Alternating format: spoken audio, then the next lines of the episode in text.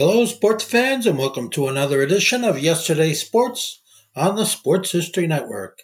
And make sure to check out sportshistorynetwork.com slash giveaways. I have two signed books I'm giving away. One is titled No Nonsense Old School Weight Training, and the other is Reliving 1970s Old School Football. He made his major league debut at the age of 28, then disappeared for another five years after his 5 and 4 record with a 2.35 ERA just wasn't good enough for the then New York Giants. But in 1950, he got another chance, and this time he stuck, going 18 and 4 and became a fixture on the Giants pitching staff. The difference was now he made his living by owning the inside part of the plate while giving batters a close shave. Next, on Sports Forgotten Heroes, we're going to take a look back at the career of Sal the Barber Maglie. This is Sports Forgotten Heroes, a tribute to the stars who shaped the games we love to watch and the games we love to play. Stars who provided us with many thrills, but when their time was up, they faded away. We'll take a look back at their spectacular careers, their moments of fame, even if it was just for one season or just one game. And now, here's your host, Warren Rogan. Hello and welcome once again to Sports Forgotten Heroes. Thanks for joining. And today, an old friend of mine will be stopping by, Peter Gordon, to talk about one of the most dominant pitchers of the early 1950s, Sal the Barber Maglie. Sure, there are those of you out there who have heard of the barber, but I bet very few of you know of his struggles and his persistence to get to the big leagues and finally make it with the New York Giants. And that's part of what we're going to explore today Maglie's early struggles, his journey to Mexico, his transformation into the barber via the tutelage of Dolph Luque, and the incredible games, historic games, that Maglie was a part of. Before we get there, however, just a quick reminder that you can follow Sports Forgotten Heroes on Twitter at SportsFHeroes. Look for our page on Facebook or check us out on the web, sportsfh.com. It's a great place to read more about our guests, more about the forgotten heroes we have discussed, and to see who's scheduled for upcoming podcasts. Also, Today's episode of Sports Forgotten Heroes is sponsored by Audible. With Audible, you get a free audiobook download and 30-day free trial at www.audibletrial.com backslash sportsfh. Every week, I let all of you know about Audible. It really is a terrific way to get your reading in. And if you sign up for a free 30 day trial, you get a free download, and Audible sends Sports Forgotten Heroes a little something to keep this podcast going. There's close to 200,000 titles to choose from for your iPhone, Android, Kindle, or MP3 player. Give Audible a try, free at www.audibletrial.com backslash sportsfh. Today's guest, Peter Gordon, has been a member of SABR, the Society for American Baseball Research, for many years, and he has written over a dozen biographies for SABR's Biography Project. He's contributed to several SABR books, is the author of Two Car Garage, a book of poetry which contains several poems about baseball. He blogs on his Tampa Rays, and so much more. I've known Peter for over 20 years and am very pleased to have him join us now to talk about Sal the Barber Maglie.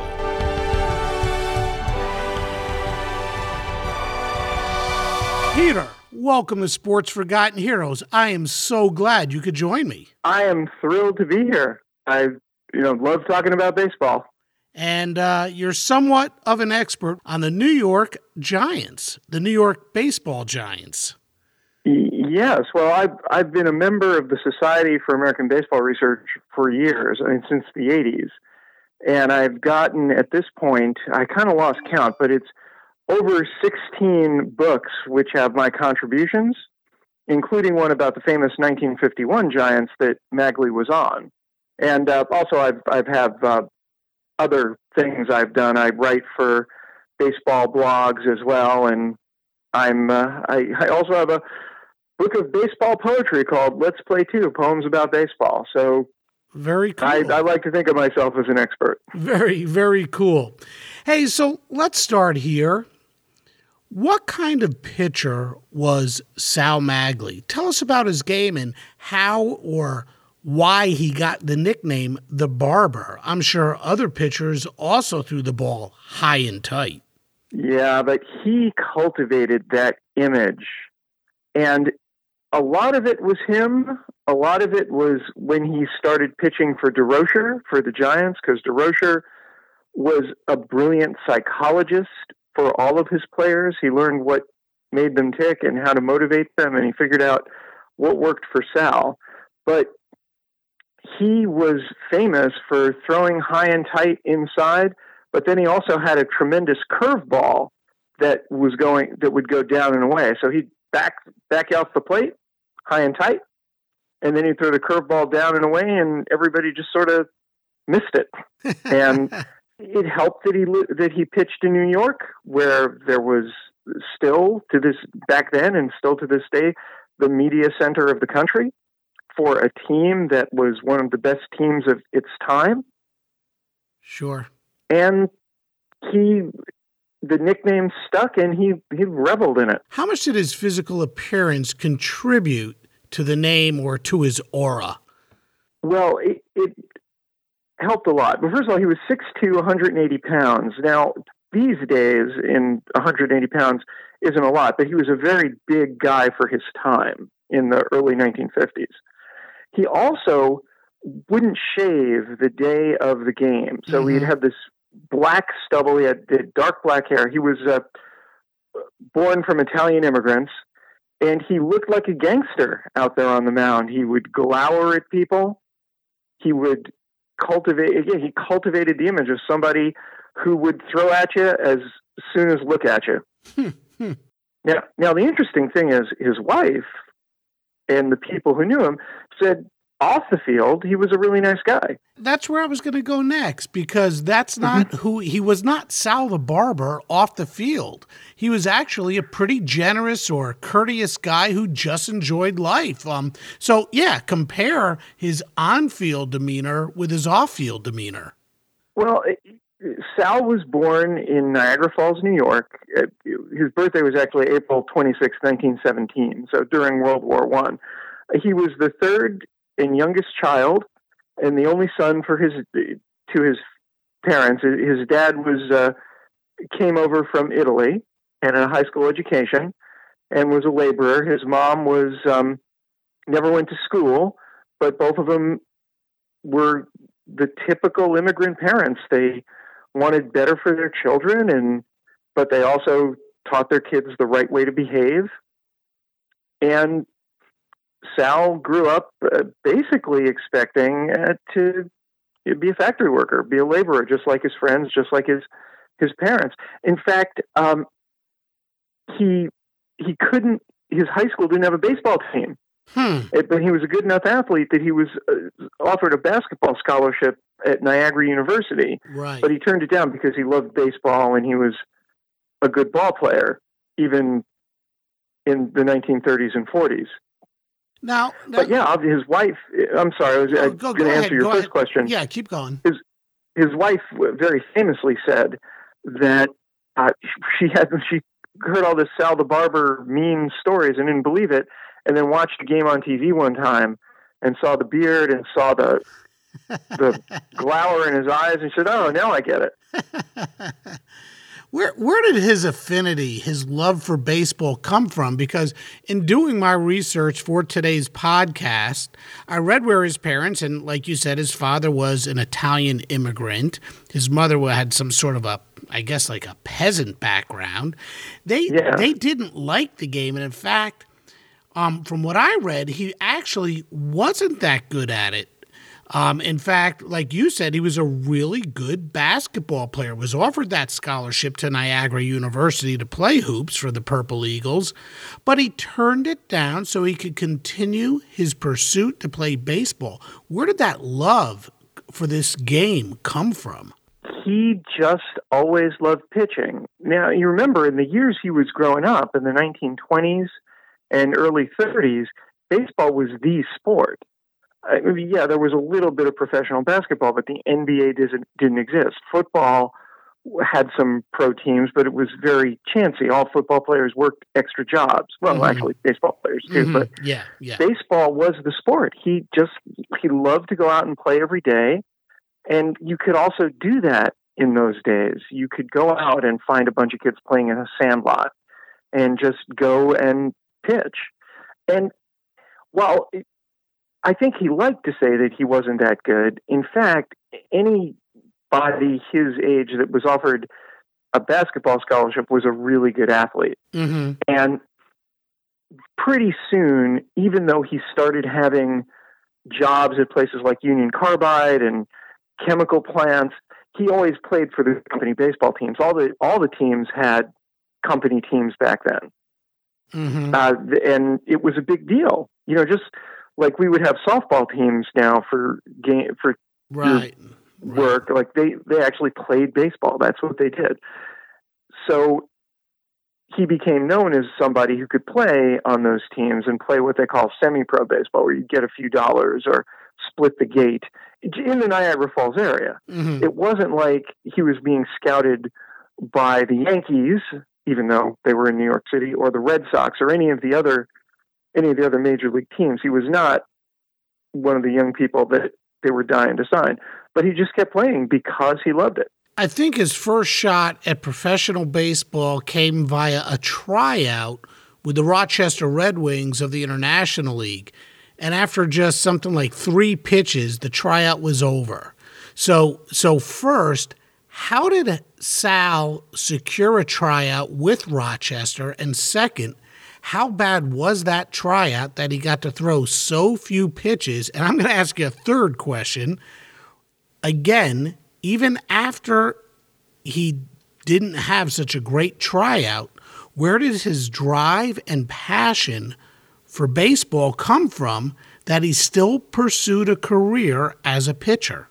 Well, back in the 30s, although minor league teams were often affiliated with major league teams, they were also independent businesses. Uh, going back into the early days of baseball history, there were minor leagues before there were major leagues, or they they started at the same time, and they were just like major league teams, except in smaller cities. So they would sign players, and they would have tryouts, and they would play, and and they would pay people, and there were local minor league stars. Mm-hmm. Now, by the mid '30s, which is when Sal first started to get involved in thinking, you know, could I make, could I at least make these pro teams? That was beginning that that system was beginning to be over. Major league teams were, were beginning to develop their farm systems. But Rochester just always would have open tryouts. And a lot of times there was, they didn't really do it, they didn't do it because they wanted to find people. They did it as public relations.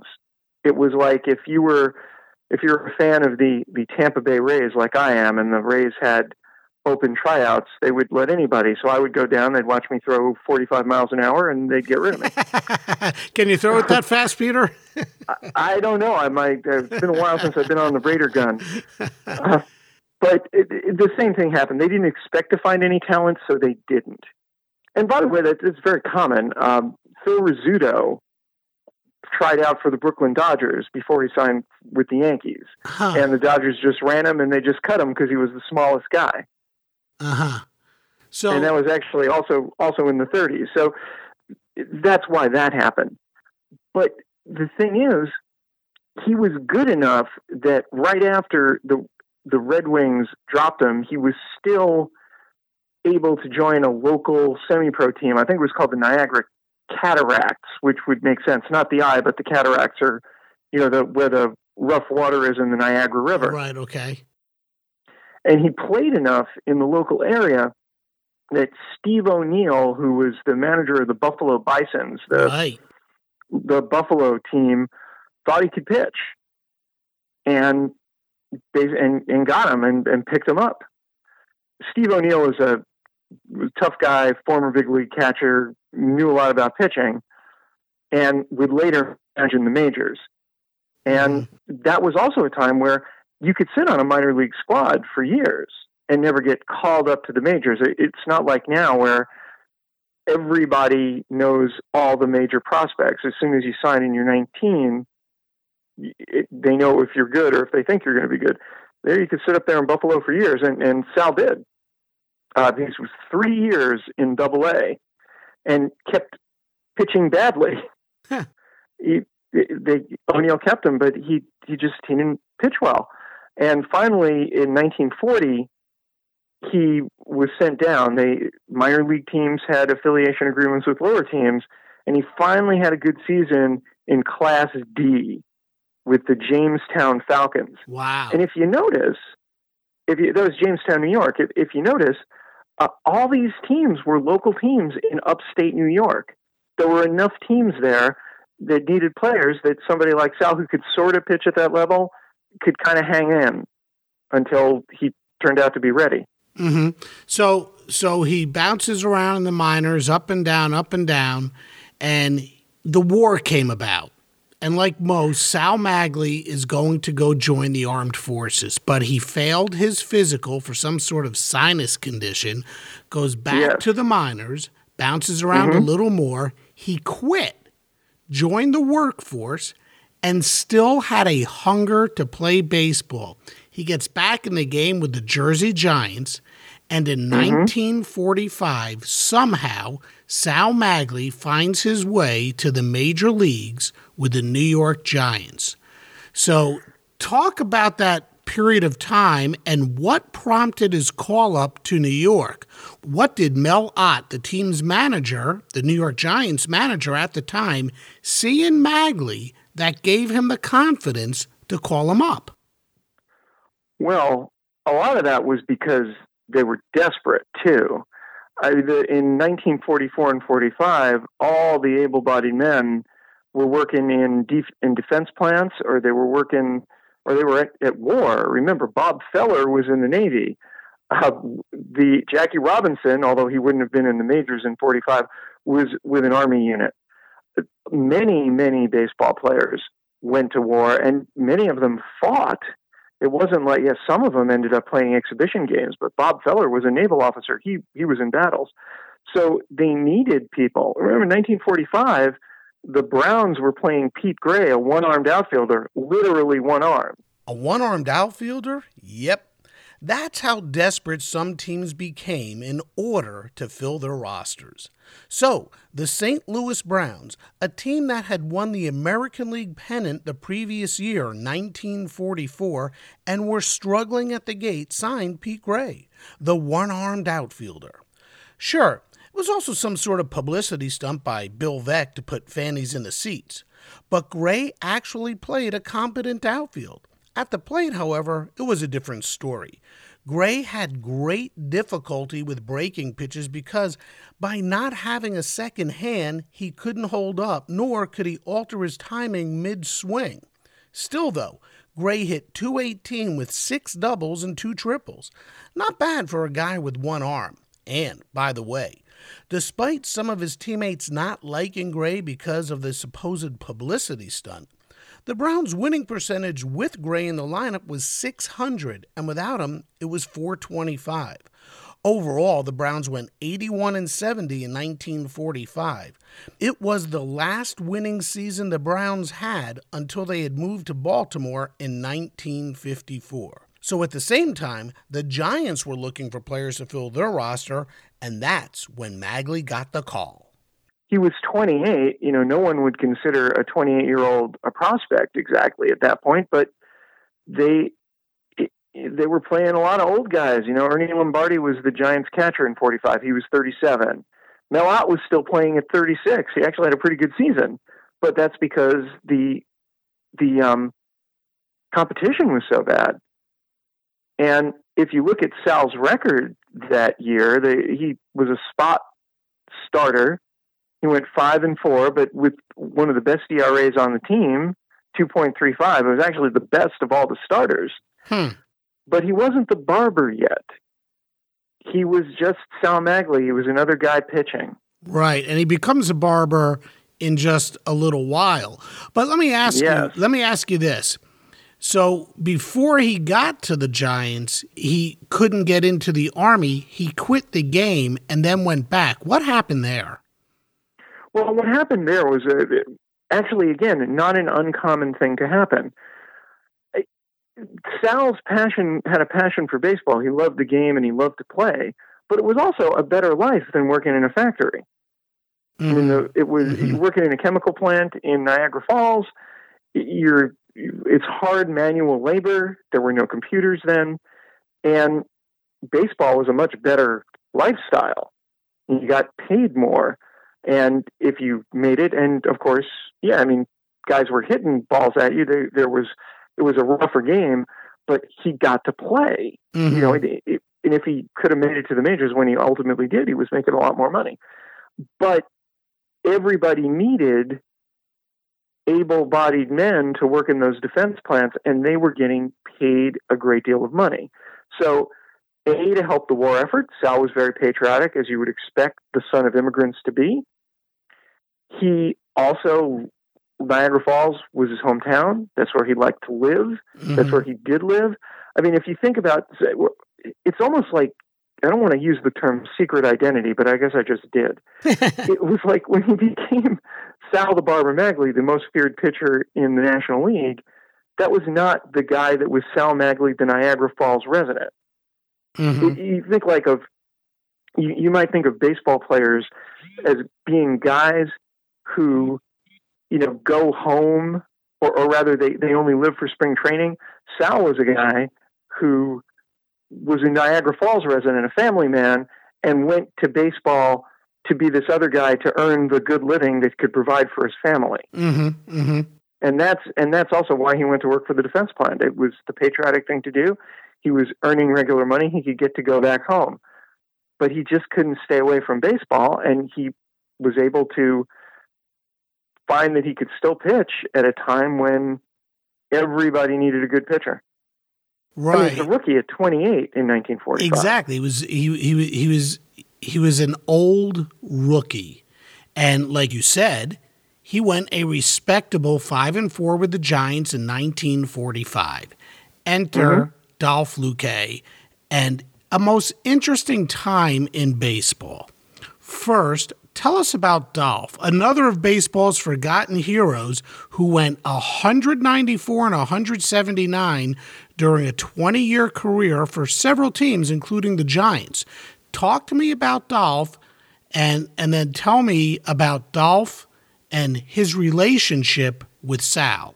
Well, Dolph Luque pitched for a lot of teams and was probably the most successful Cuban American or Cuban born pitcher in the majors prior to World War II. I feel pretty comfortable making that. Mm-hmm. He was mm-hmm. certainly the most famous mm-hmm.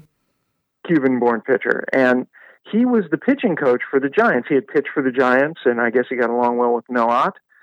And when he saw something in Maglie, and asked him to go down to the Cuban Winter League. Again, mm-hmm. remember, uh, back then guys would pitch in these winter leagues, and that's how they would make money. And Cuba was very, uh, very popular location. A lot of a lot of great players played in those leagues, and he pitched for the team that Luque managed.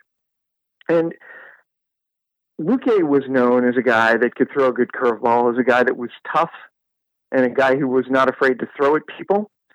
And pitching for Luque, he tried to. He also tried to influence Maglie to to do that, to mm-hmm. throw mm-hmm. at guys, mm-hmm. to be tough out there, to to pitch to win.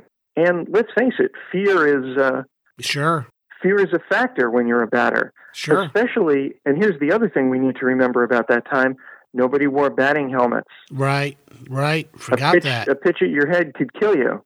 Right.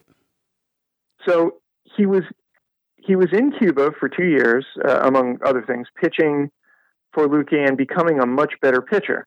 And this is where the story takes a, a, a pretty unique turn because this is, I'm, I'm guessing you're, you're going to start referencing another major league that was about to launch, basically, the Mexican League. And Sal signed on to play for a team called, I believe, the Puebla Parrots, and mm-hmm. that was managed by Luque.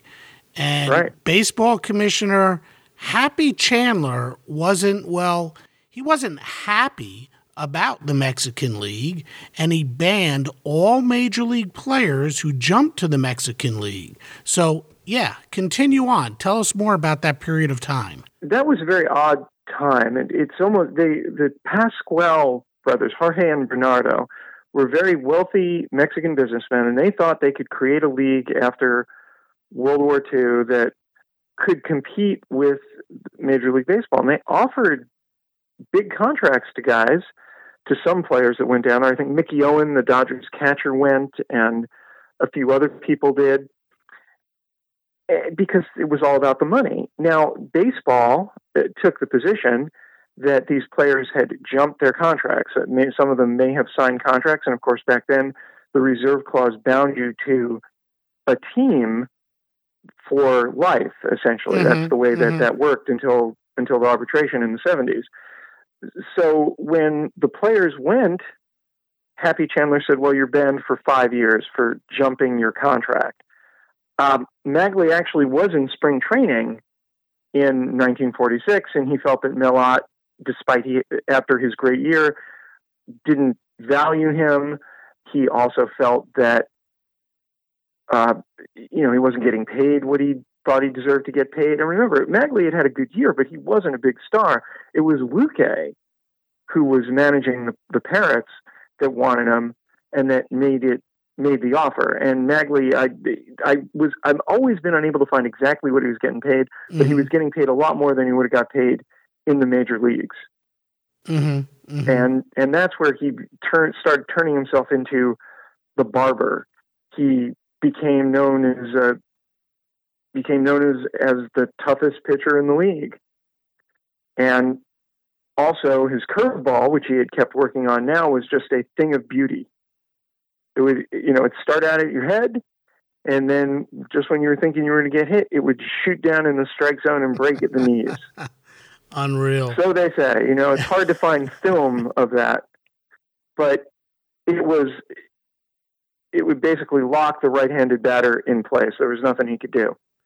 So, whether or not the decision to play in Mexico in the long run was good or bad for Sal, one thing can't be denied, and that's he really learned his craft there under the tutelage of Dolph Luque. So, was there anything else in Sal's game that changed at that point? What what did Dolph do with Sal to make him such a a devastating pitcher? He worked on his biggest assets, which were the fastball, and Luque was famous for his curveball, and I believe he just basically he just kept working with Sal and showed him the grip, and Sal kept working. Mm-hmm. And I think the again the drive that he had to be the best at that game finally came out in a place where after the first few months, the Mexican League was no picnic. I mean, the weather, what's the summer weather in Mexico like? It's yeah. really hot. Yeah. And, and it can be dry.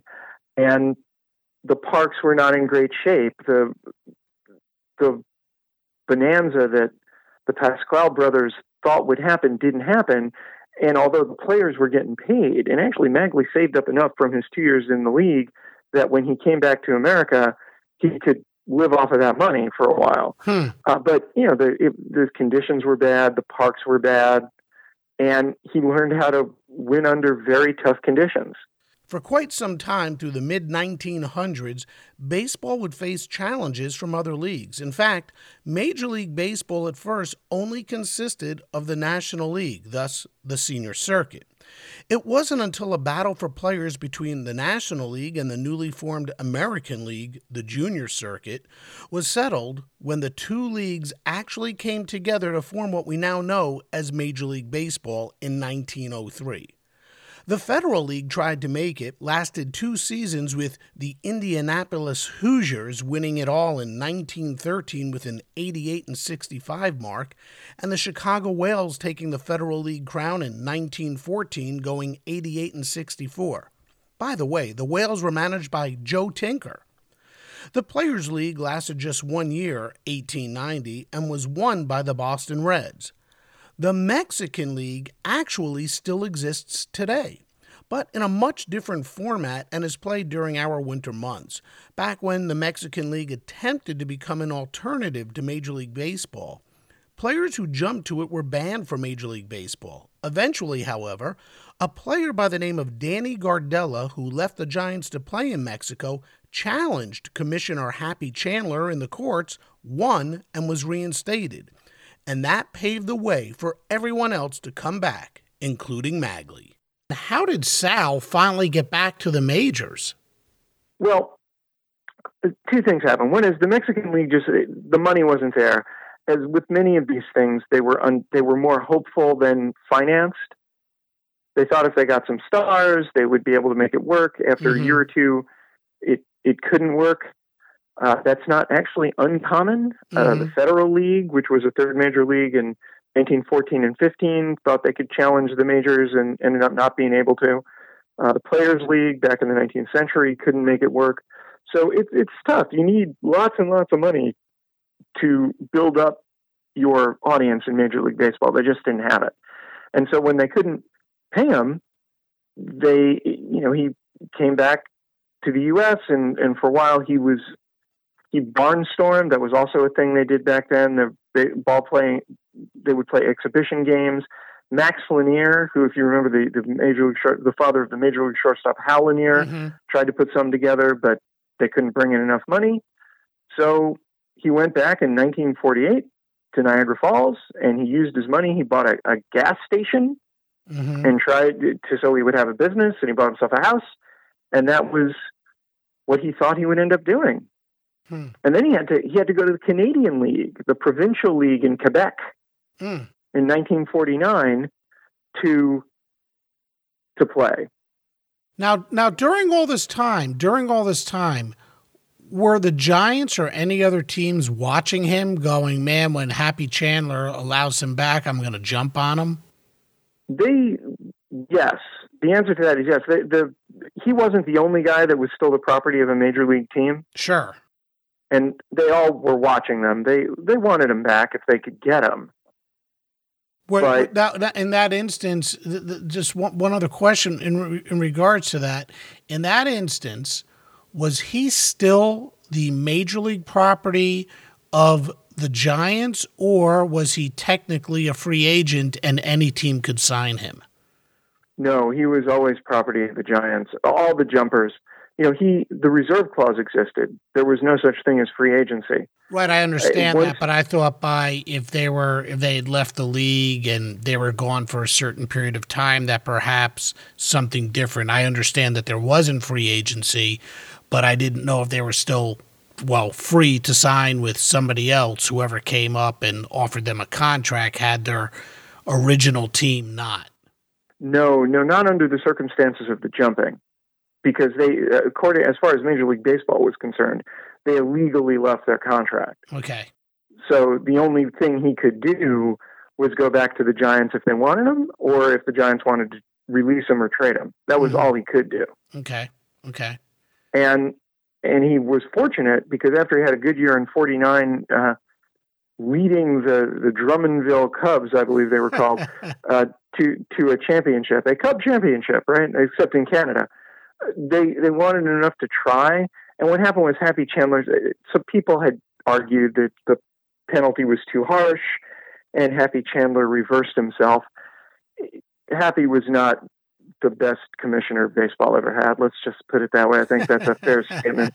Uh, but he does figure in the story because one of the other things Happy Chandler did was in 1947 when Jackie Robinson was going to be the first African American to play Major League Baseball, mm-hmm. uh, Happy Chandler banned Leo Durocher for that year. Leo was going to be the Brooklyn Dodgers manager. Mm-hmm. And it, if you anybody wants to know it, it, it, you can read the reasons behind it. It was not really something that I most people today think Durocher should have been banned for a year. Uh, but in any case, that uh, part of it was to hurt the Dodgers because they were getting Jackie Robinson But it, because he banned him, Hmm. when Durocher came back, there were conflicts with Branch, Branch Rickey in Brooklyn, and it just wasn't working out there. Durocher became the Giants manager, Mm-hmm. so that in 1950, when Maglie was allowed back into Major League Baseball, Durocher was his manager with the Giants. Mm-hmm. And it was Durocher who put the final polish on Sal the Barber. Okay. Be- And Leo, yeah, Leo the Lip. He wasn't exactly the uh, most pleasant of ball players. no, he was not. But one thing at his peak, which was in those years, was he knew how to, which buttons to push. And he always said with Maglie, he would get him angry. Hmm. when he wanted Maglie to pitch well, when he needed him to pitch well, he would get him angry. He would call him names, uh, language that couldn't have, that uh, couldn't be printed in uh, Leo's biography uh, because, because it came out in the '60s. But you can kind of know what he was calling him, and he said that was that was what he would do. And he also, because Leo encouraged this, he encouraged Maglie to to throw inside and, and nail the guy on the outside corner with the curve. And that's what he did. Yeah, I mean, remember in 1950, Sal Maglie was a wonderful person out off the mound, but was basically someone who had never had success in Major League Baseball. Hmm. By the end of the 1950 season, he is a household name. Right. Everybody knows who knew who Sal the Barber was. Right. And Yeah. you got to give credit to Maglie because he was throwing the pitches, but you got to give some credit to Durocher too. I think. Sure. So so 1950 it took a little while, but finally on July 21st, 1950, Sal Maglie broke through. He pitched an 11 inning complete game against the St. Louis Cardinals. The Giants won that game 5 to 4. Something that day must have clicked because from there, Sal Maglie became one of the best in baseball. He went 18 and 4 that season, and at one point he threw four straight shutouts. He was a different pitcher. And then in mm-hmm. 1951, he went 23 and 6, and in 1952, he went 18 and 8. He fell off a little in 53 going 8 and 9 and he had to deal with a bad back, but he rebounded in 54, the year the Giants won the series over the Cleveland Indians, and he went mm-hmm. 14 and 6. One can only imagine how good he could have been had he not lost those 4 years because of the Mexican League. Just how good was Sal Maglie during that stretch? Oh, and what happened in 1953? Well, like you like you said, well, let, let's talk about how good he was in that stretch. I mean, you're also in 1950. He also led the league in both won loss percentage and ERA, and in shutouts. Mm-hmm. Uh, he he was actually was in the MVP. He wasn't really in the running. He was 10th in the MVP voting, but he would have won the Cy Young Award, except there was no Cy Young Award then. Right. So he just exploded on the scene. The whole persona was there by then. Remember, he's 33 in 1950. hmm I think you said that. But but let's remember, 33 is when a ball player should be on the decline. And he's he just, just really starting out. Yeah, he's just really starting out. Yeah, and and there he he just scared everybody. I wish I, I had more sabermetric ways of putting that, but I don't. they he had fear on his side. He had a great arm for those years. He knew how to pitch to the players. He also benefited, I think, because remember there are only eight teams in the league, so you saw everybody a lot, so he knew how to pitch to people. right. He had, I mean, he had a good team behind him. Uh, 1951, Giants brought up a player that you might have heard of named Willie Mays. Uh, but they had the Wes Westrum was the catcher. Westrum was a really, really good defensive catcher. And he had Durocher, who was at the time one of the great minds in baseball. Like he was the guy who came out in Maglie. He, pardon me, I want to make sure I, when I say he here, I, we know we mean Right, Maglie. right. Maglie. Maglie was the guy who came out every day and did it, and loved playing that part hmm hmm loved being called Sal the Barber. If the guy at the plate is scared that you're going to kill him, you have a big advantage. Absolutely. What happened yeah. in 53? He had a bad back. What what what happened there? Yeah, well, he had a bad back. I mean, the thing to remember is he's in 53 he's also 36 years old. And it's not uncommon to have problems when you get there. He had a bad back, you know, he, he used to he bent his back a lot when he pitched. They had bigger windups back then. Mm-hmm. And he just he just wasn't effective that year. It was eight and nine, four fifteen. It was just it was unfortunate. But then he came back in 1954, as you pointed out. He couldn't pitch the same number of innings that he used to. Mm-hmm. I think from 50 to 52, he was pitching. Well, he hit 200 innings in or in uh, 50, and in 1951, Durocher threw him out every day. He pitched almost 300 innings. Number's 298 actually. Wow. So that's going to take something out of your arm, especially at 34. Oh, that year, by the way, 1951, the year the that was the year also the Giants were third games back in August, and yep. they made a huge rush to the pennant. Yep. And they managed to tie the Dodgers the last day of the season, and they had the three game playoff. Maglie pitched the third game. Uh, yeah, he had a great game. He struck out six. He walked four. Um, gave up four runs. Tell us a little bit about Maglie in 51 and just how dominant he was. Yeah, well, he was. I mean, he won. He led the league in wins back when pitchers were expected to pitch the whole game and win. Right. You know, he he ended up having a two nine three ERA, but he was he was clearly the best pitcher. I mean, again, fourth in MVP voting. Right. Would have won the Cy Young, except there was no Cy Young award. He went 23 and 6 that year. Yeah, he went 23 and 6. He was not only was he dominant as a pitcher and always the guy that Durocher would call on to win the big games, but again, he was famous. He was he was in all the newspapers. He was called Sal the Barber, which is what happened, you know, shaving the chin. Uh, he would have feuds with players who thought he was who was they were afraid of him, but they also didn't want him thrown at him. He had a famous feud with Carl Furillo, the Brooklyn Dodgers right fielder, mm-hmm. where they supposedly they never actually I don't think actually fought on a field, but they would always say bad things about each other. Uh, he was he was the best at what he did. It must it's a really nice thing mm-hmm. to be able to say that about yourself. Sure. Sure. I hope we, hope everybody listening can say that about themselves at some point. hey, like we said earlier, Sal had back problems, but recovered in 1954 to go 14 and six. And again, mm-hmm. he was involved in another famous game. Game one of the 1954 World Series, the game in which Willie Mays made his famous catch off the bat of Vic Wertz. But mm-hmm. 1954 was also the beginning of the end for Sal, at least for the Giants. In fact, the following season, he was 9 and 5 for the Giants, and midway through the season, they sold him. They didn't trade him. They mm-hmm. sold mm-hmm. him to those same Cleveland Indians he had just beaten the World Series the previous year. Why? The Giants made a lot of really bad decisions after the 1954 season. I mean, the reason they sold him was because he was old.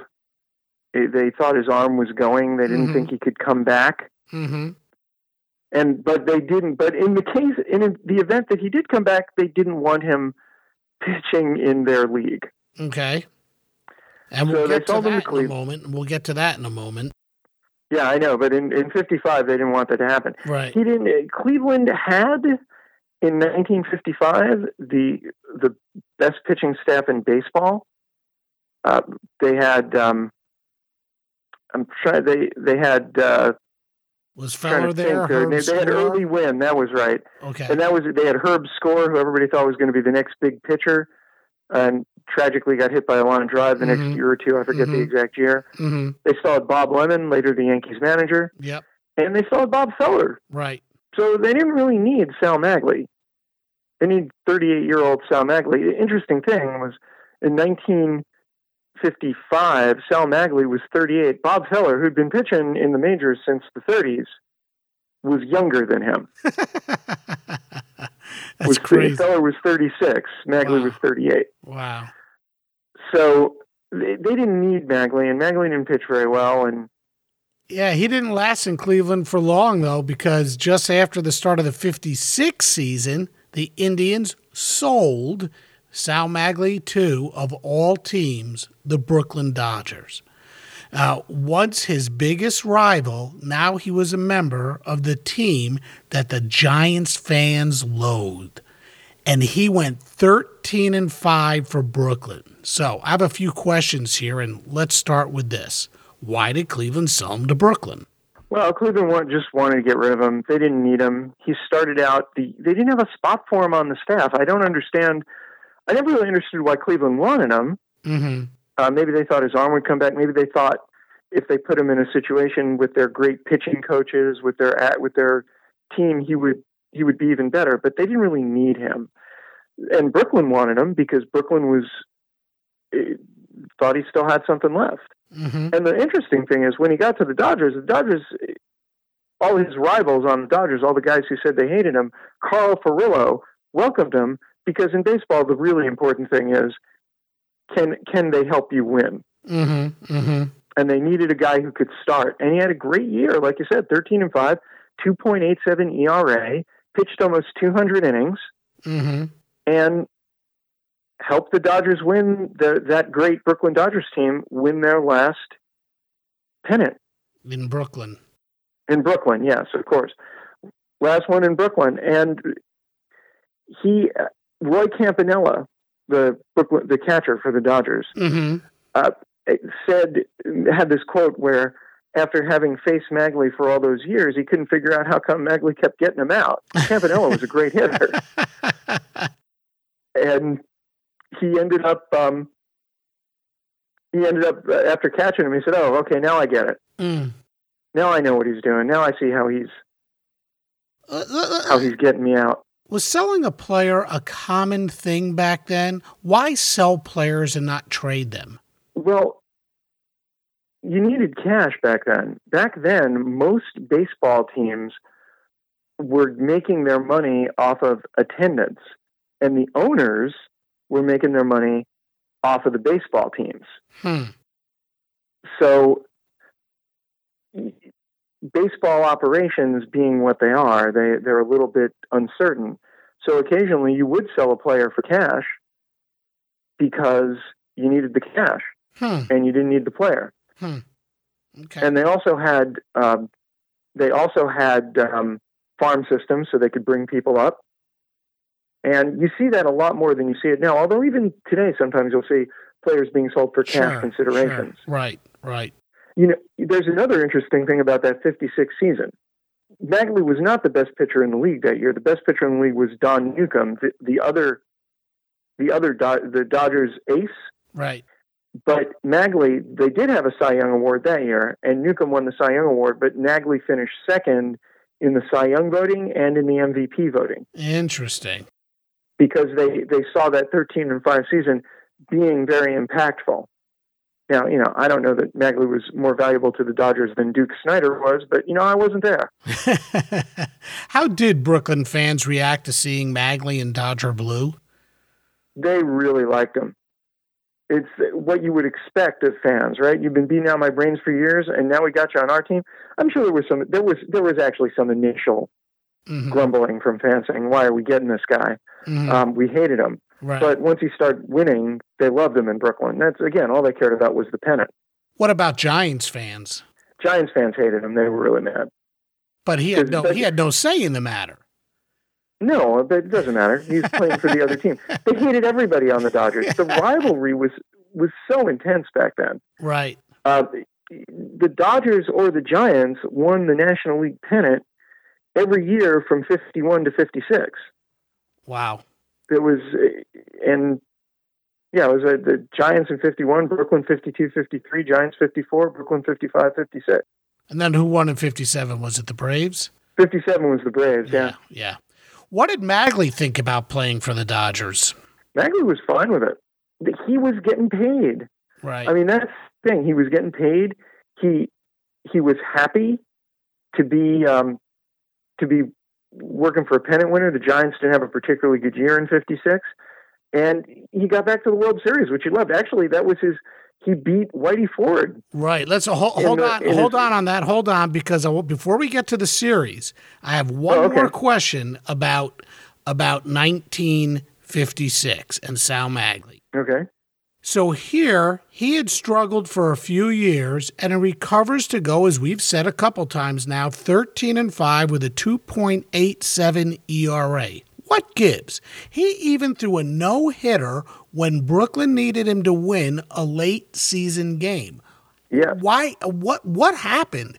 How does this guy who actually struggled for a year or two suddenly recover and go 13 and 5 2.87 ERA, finish second in the Cy Young uh, voting, finish second in the MVP voting. How does he just suddenly turn his game around? Well, see, that's the thing. It wasn't, he didn't suddenly turn his game around. What happened was he was healthy, but Cleveland had no spot for him.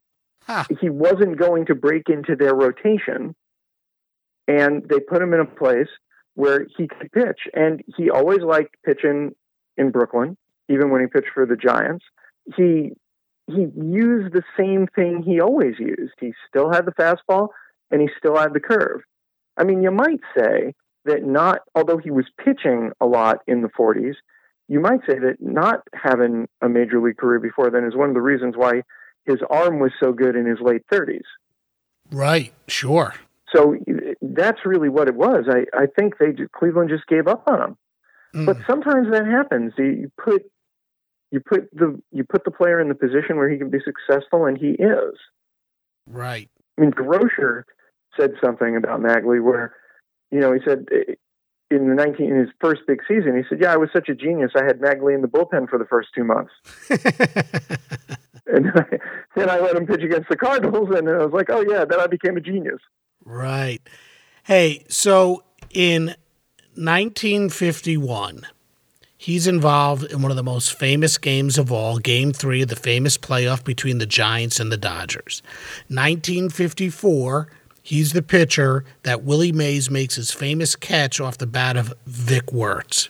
And in 1956, once again, Sal Maglie was involved in one of baseball's most memorable games First, he helped the Bums, that's the Brooklyn Dodgers, beat the hated New York Yankees and Whitey Ford in Game 1 of the World Series 6 3. Mm-hmm. But he lost game five to Don Larsen, which is one of the most famous games in the history of baseball. Larsen pitched the only perfect game in World Series history that day. Maglie, he wasn't too shabby that day. He gave up just two runs on five hits in eight innings.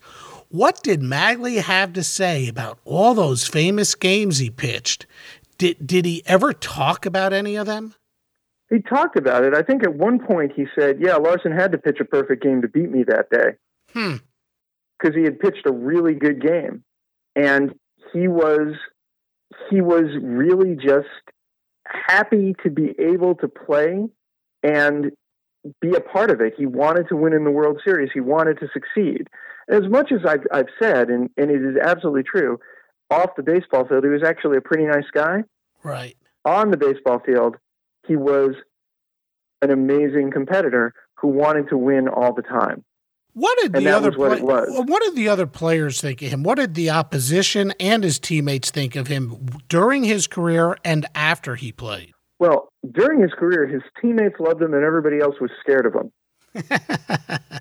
and and many of them said really mean things about him because they were scared of him. But his his big thing was he said, you know, you gotta you gotta move the batter's feet. That's what when he talked about throwing the ball inside. Right. You know, you gotta. He said you gotta set him up inside, not the inside corner. You gotta throw it close to him to get him scared, move his feet so that you could nail the outside corner. But yeah, his, his teammates always liked him when he was on the team because, like I said, off the field he was a, a really good guy. Uh huh. Uh huh. But they loved having him. Right. As I said, baseball players are about winning, and Maglie helped them win. So amazingly, and, amazingly, the following season, 1957, Sal Maglie was six and six for the now Los Angeles Dodgers. Nothing special. But he was waived and he was picked up by, of all teams, the New York Yankees. Sal Maglie was the last player in baseball to play for all three New York teams. The Mets didn't Yeah. exist at that time. For the Yankees, he went 2 and 0 and 57, and the following year he split time with the Yankees and the Cardinals before finally hanging up his spikes for good at the age of 41. Sal Maglie wound up having a solid career going 119 and 62 with a 3.15 ERA. How would you sum up the career of Sal Maglie? he was one of the most famous players of his day and one of the most feared players of his day. And as a competitor, he never gave up. I think in 40 in 1958 his last season, he was well 41 as as you said, he just didn't have it anymore. You know, just like uh, I lost my fastball at 41. but but he he was great up until he was he was great through the age of 40 and there's not a lot of players who can say that i think had he had the first half of his career had he been able to get to the majors at 21 22 as many other players do Sure. he'd be a hall of famer as it is he's just going to have to settle with being known as one of the greatest pitchers for the new york teams in the greatest era for new york baseball One of the greatest eras of baseball, period. Well, yes, one of the greatest eras in baseball, period, of course. But also, that was a time, and we talked about the Dodgers and the Giants. Let's not forget the Yankees were winning all those pennants in the 1950s at the same time.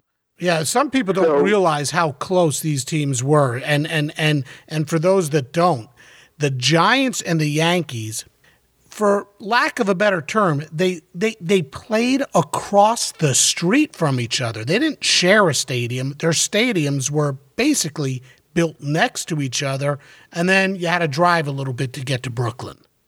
Yeah, well, you could. I mean, the thing was, they were across the street, kind of, but you did have to cross at the Harlem River, so you had to go from right. Manhattan to the Bronx. But yeah, you could walk from one stadium to the other easily, from the Polo Grounds to Yankee Stadium. And yeah, you had to go to drive to get to Brooklyn or take the subway, as as the Brooklyn as the Brooklyn teams did.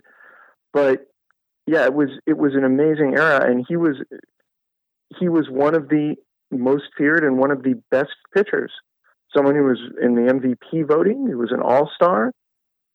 He Mhm. uh, he was Sal the Barber Maglie. He was known outside of baseball as being really famous. Now, I, he loved the competition, I think, and he certainly liked the money that he was able to get because of the fame. It helped provide for his family, which was very important to him.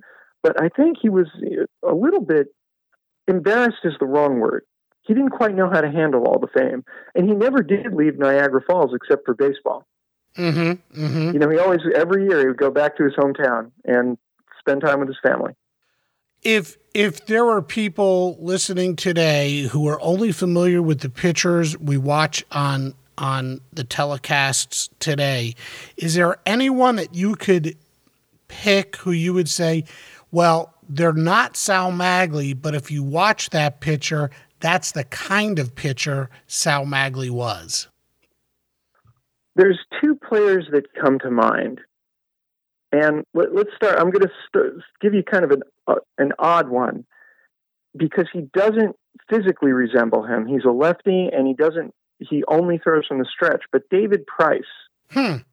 when I think about his the combination of fastball and curve and his competitiveness.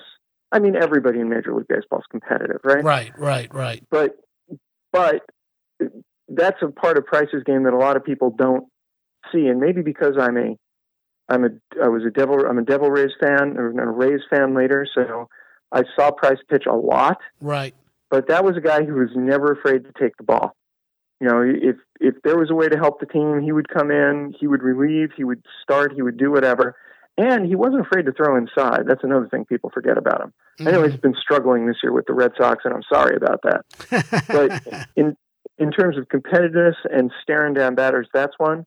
And the other one, because of the curveball and the fastball, and because of what he's doing now as an older pitcher, Justin Verlander. Oh wow.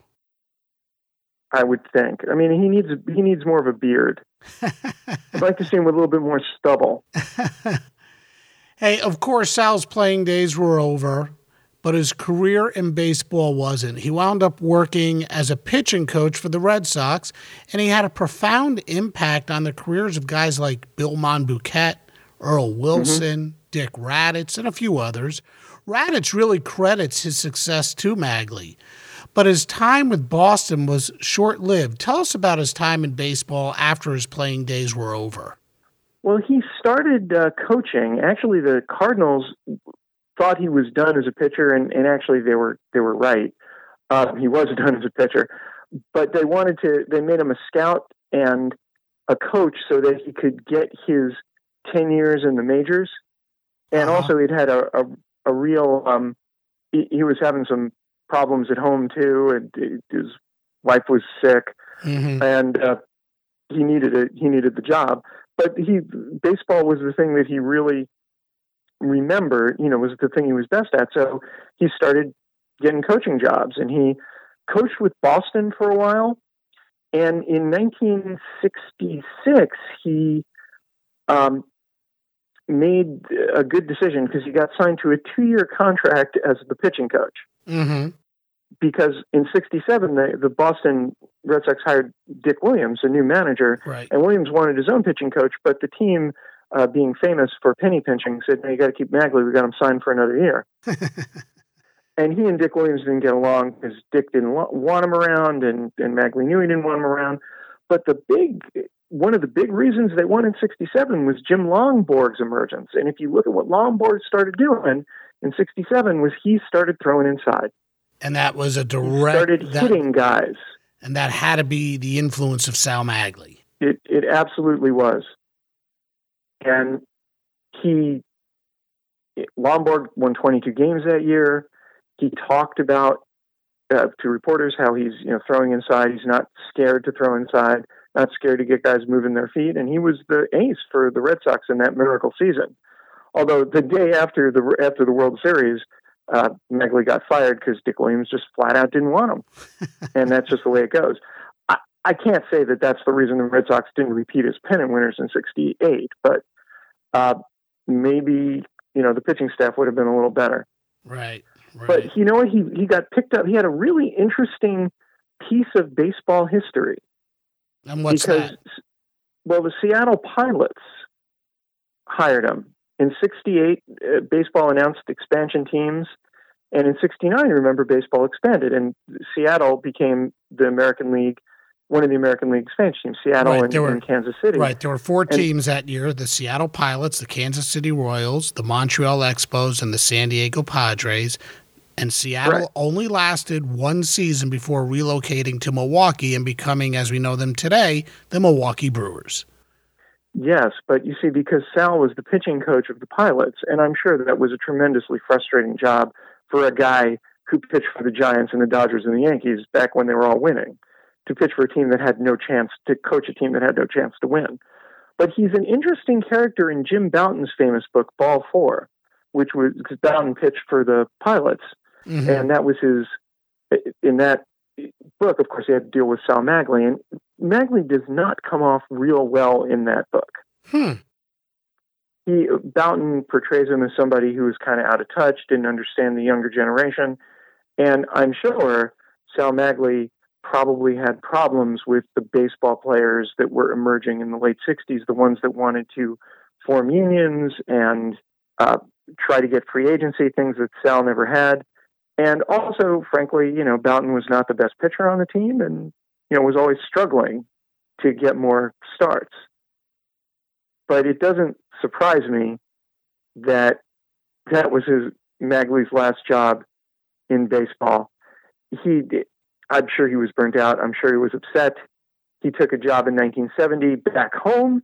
He was GM of the minor league Niagara Falls Pirates, and that was his last hurrah. He started working as a liquor salesman, basically in Niagara Falls, and that's where he stayed, you know, for the rest of his life. Hmm. During your research of the New York Giants and Sal Maglie, what did you find to be the most interesting aspect to Sal Maglie's career? Wow, there's so many interesting aspects to Sal Maglie's career. Uh, well, give us the most the, fascinating one.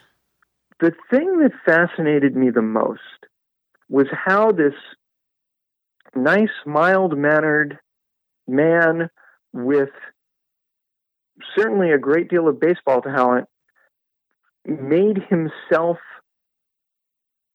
into Sal the Barber, the most feared pitcher in baseball. I think that drive, that desire for success, his need to win, to do anything to win, to change himself into a different person to win, I've always found to be the most interesting thing about him. And I believe his motivation, although obviously, you know, he's helped by Dolph Luque, Dolph Luque and certainly Leo Durocher helped him. It was his inner drive to be the best that I found the most fascinating. And what did it lead to? It led to one of some of the greatest pitching performances in baseball history. Sure. Hey, talk to me a little bit more about his time in Mexico and just how good a pitcher he was there. And was he a league leader? Was he winning games? Tell me about his career in Mexico. Well, he was absolutely winning games. He was, um, he had, again, Dolph Luque was his manager, and he was one of the best pitchers in the game. The conditions in the Mexican League were just not good. You know, the players who were paid a lot of money, at least they got the money, but they were told there'd be all these great big crowds. They were told to be very comfortable stadiums. They were told they would have the best of everything while they were there. In fact, there were a lot of hot, dusty, hundred degree days. Was there a lot? People, was there was there a lot of teams playing then? And who were some of the other players from the majors that that migrated down to Mexico?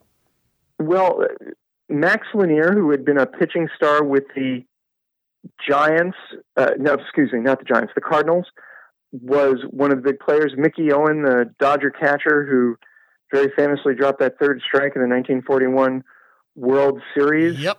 was one of them.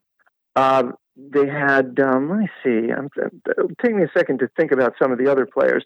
Fewer players went down to Mexico than they thought originally, because at the end of the at the um, at the end of the day, the players that were coming back from the war wanted to play in the majors. They wanted to play in America, and they um, so they didn't get the people that they wanted. Mm-hmm. Mm-hmm.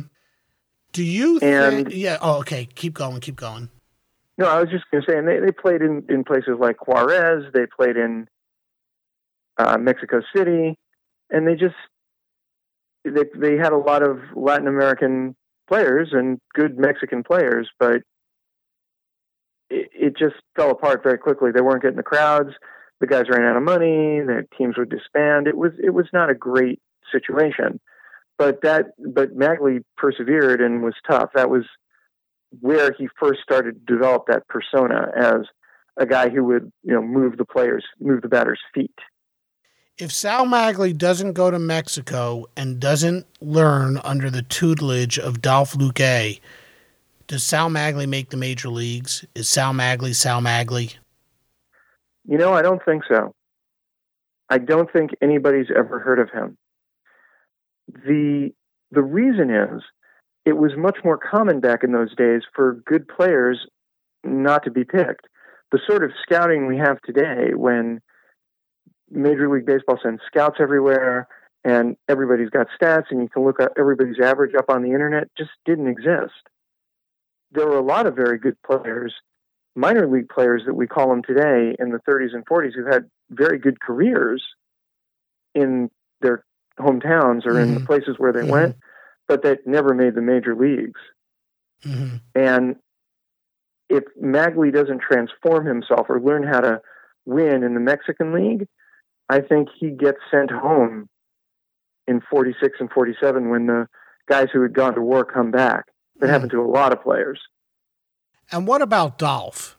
How come we don't know who Dolph Luque is? I I hate to say it this way. I think because he was Cuban American, because English wasn't his first language, because he didn't have at the end of the day a Hall of Fame career. I mean, how many players do we know from uh, from the 30s and 40s who were really big today. Right. Still won 194 games. Yeah, I know. There's a lot of guys. There's guys in the Hall of Fame who've, who've uh, haven't won that many games. Yep. But he was famous enough at the time. Uh, he certainly played in Major League Baseball for a long time, but he, also played. Oh, here's the other reason why we don't know about Dolph. I'm, I'm thinking is because he didn't really play for any pennant winners. Ah. You know, he he pitched for the Reds back in the 20s when the Reds weren't all that good. He pitched for Brooklyn in the 30s when Brooklyn was really bad. He pitched for the. He ended up with the Giants when the Giants actually were pretty good, but by then he was more or less was a Sunday pitcher, uh, where he basically pitched once a week on Sundays. He was already in his 40s by then. Mm-hmm, mm-hmm. But yeah, I mean, he was a good pitcher. He pitched a, a lot of years. You know, he was 20 years in the majors. He won a bunch of games. He was a good pitcher for a long time, but he was never, except for one or two years, the best pitcher on his team, and his teams didn't win. Okay. So that's why. I mean, we don't know about him. I mean, do we Mhm. know? Mm-hmm. Who do we know from those giant teams of the 30s? Mel Ott and Carl Hubbell, maybe. Right, right, right. So back to Sal, you said that Leo the Lip Durocher, when he really needed Sal, he'd get under his skin, he'd aggravate him, he'd make him angry. How important was Leo in the development of Sal Maglie? I think he was very important. Number one, Leo gave him a shot. Nobody else really had. I mean, again, Leo talks in his biography, uh, Nice Guys Finish Last, I think is the title of it. He talks about how, um, you know, he had Maglie. He basically, he picked up Maglie in 1950 because they were desperate for pitching. And he thought he could get a few innings from him in the bullpen. And then he gave him that one start where he won an 11 inning complete game and then kept pitching him. Mhm. But he, he also tells a story in the third game of the 1951 playoff. Maglie started the game walking the first two Dodgers. And that was the, if they lost that game, that was the end of the season. And, right. and they needed to win. So Leo said he went out and he started, first thing he did was he called down to the bullpen and says, warm up another pitcher. We're taking him out. And he goes out and says, I'm taking you out. You're not pitching hard enough. He said, Maglie said, don't you take me out. And they were, again, in the biography, they don't use the actual language, but I got the sense that uh, they were cursing very loudly at each other. And Maglie says, You can't take me out. And he said, Well, all right, I'll leave you in for one more batter. And then Maglie gets the next guy to fly out and get the next guy to hit it on double play, and then pitches eight innings in the game. And you know, he only did give up four runs, but you know, in, in the Polo Grounds, the obviously the Giants came back and won that game. Right. So he held the Dodgers where he needed to. He said that was the key. You got to get Maglie mad. If you get him mad, he pitches his best. How should we remember Sal Maglie? Well, first of all, you got to remember him as Sal the Barber, the most feared pitcher of his day, the best pitcher some years, certainly 1950, 1951, but as somebody who everybody except his teammates were scared of. And I wouldn't even say, and maybe some of his teammates were scared of him. and as a guy who wanted, a man who wanted so much to win that he was willing to not only get better at pitching, but transform himself for each game. Interesting. Peter, I want you know, to. Yeah, go ahead. Go I ahead. was going to say someone we should still revere, and I think to this day we still do. Very cool. Peter, I want to thank you so much for joining me on Sports Forgotten Heroes. Are you working on any other bios for the uh, bio project for SABR? Any uh, any writing going on? I am actually, uh, well, not for the bio project, but I actually just completed a history of the Tampa Bay Rays Oh wow! first season for a pro- the next SABR project. Uh, We're trying to get, we're putting out something on all the expansion teams. Every player who ever played in the first season of an expansion team with a team history of their first year. So I, I completed that. That'll be coming out next year. And it Uh-huh. looks like I, I've been asked to, and probably will, write the entire Tampa Bay Rays history for the SABR website. Um, I'm excited to do it as a Rays fan. Uh, with all due respect to my fellow Rays fans out there, I didn't get the sense that there were a ton of people vying for that particular job. Uh, it was, but I'm excited about it. I'm, I do, I've come to come to revere the Rays and their current management. Uh huh. and I'm I'm excited to do that and contribute uh, what I can. I actually saw the Rays' first ever game. I went. They played the Tigers. I still have the ticket stub and the special commemorative ticket, which was in the shape of a devil ray. Oh wow! Yeah, I have that. I'm looking at it right now. That's amazing. Yeah, it's pretty cool stuff. I went to the first ever game. It was against the Detroit Tigers. I remember mm-hmm. it well. I remember it yeah. well. Wade Boggs hit a home run, but the Rays lost. Yep. So, but that was the the highlight of their season was they they started by taking two or three from the Tigers. And then it was and all kind of went downhill from there. Yeah, yeah. Hey, again, Peter, thank you so much for joining me on Sports Forgotten Heroes. I hope you would consider coming back again sometime. Anytime, Warren. I'm, I'm happy to help you. I had a great time talking about a, a great player, and I would love to do it again. Awesome. Thank you so much. You're welcome. Maglie's first year, 1945, he went 5 and 4 for the Giants, tossed 3 shutouts and had a total of 7 complete games to go along with a 2.35 ERA. But it just wasn't good enough to stick with New York, and that's when his career hit some bumps. The minor leagues and the Mexican League were up next for the Barber, but it all turned for him in 1950 at the age of 33 when he got another chance with the Giants and he went 18 and 4 with a 2.71 ERA. He tossed five shutouts and completed 12 games. Between 1950 and 1954, Maglie went 81 and 33, a winning percentage of 710. Overall for his career, Maglie was 119 and 62, a winning percentage of 657 with a 3.15 ERA. Certainly a solid career. Thanks again to my guest today, Peter Gordon. Next time on Sports Forgotten Heroes, we'll take a look back at the career of Lefty O'Doul. And while many of you might know Lefty, his contributions to the game off the field and how he ended up one of the game's great hitters is a story a forgotten story that has to be told. Thanks again for tuning in, and we'll see you next time on Sports Forgotten Heroes.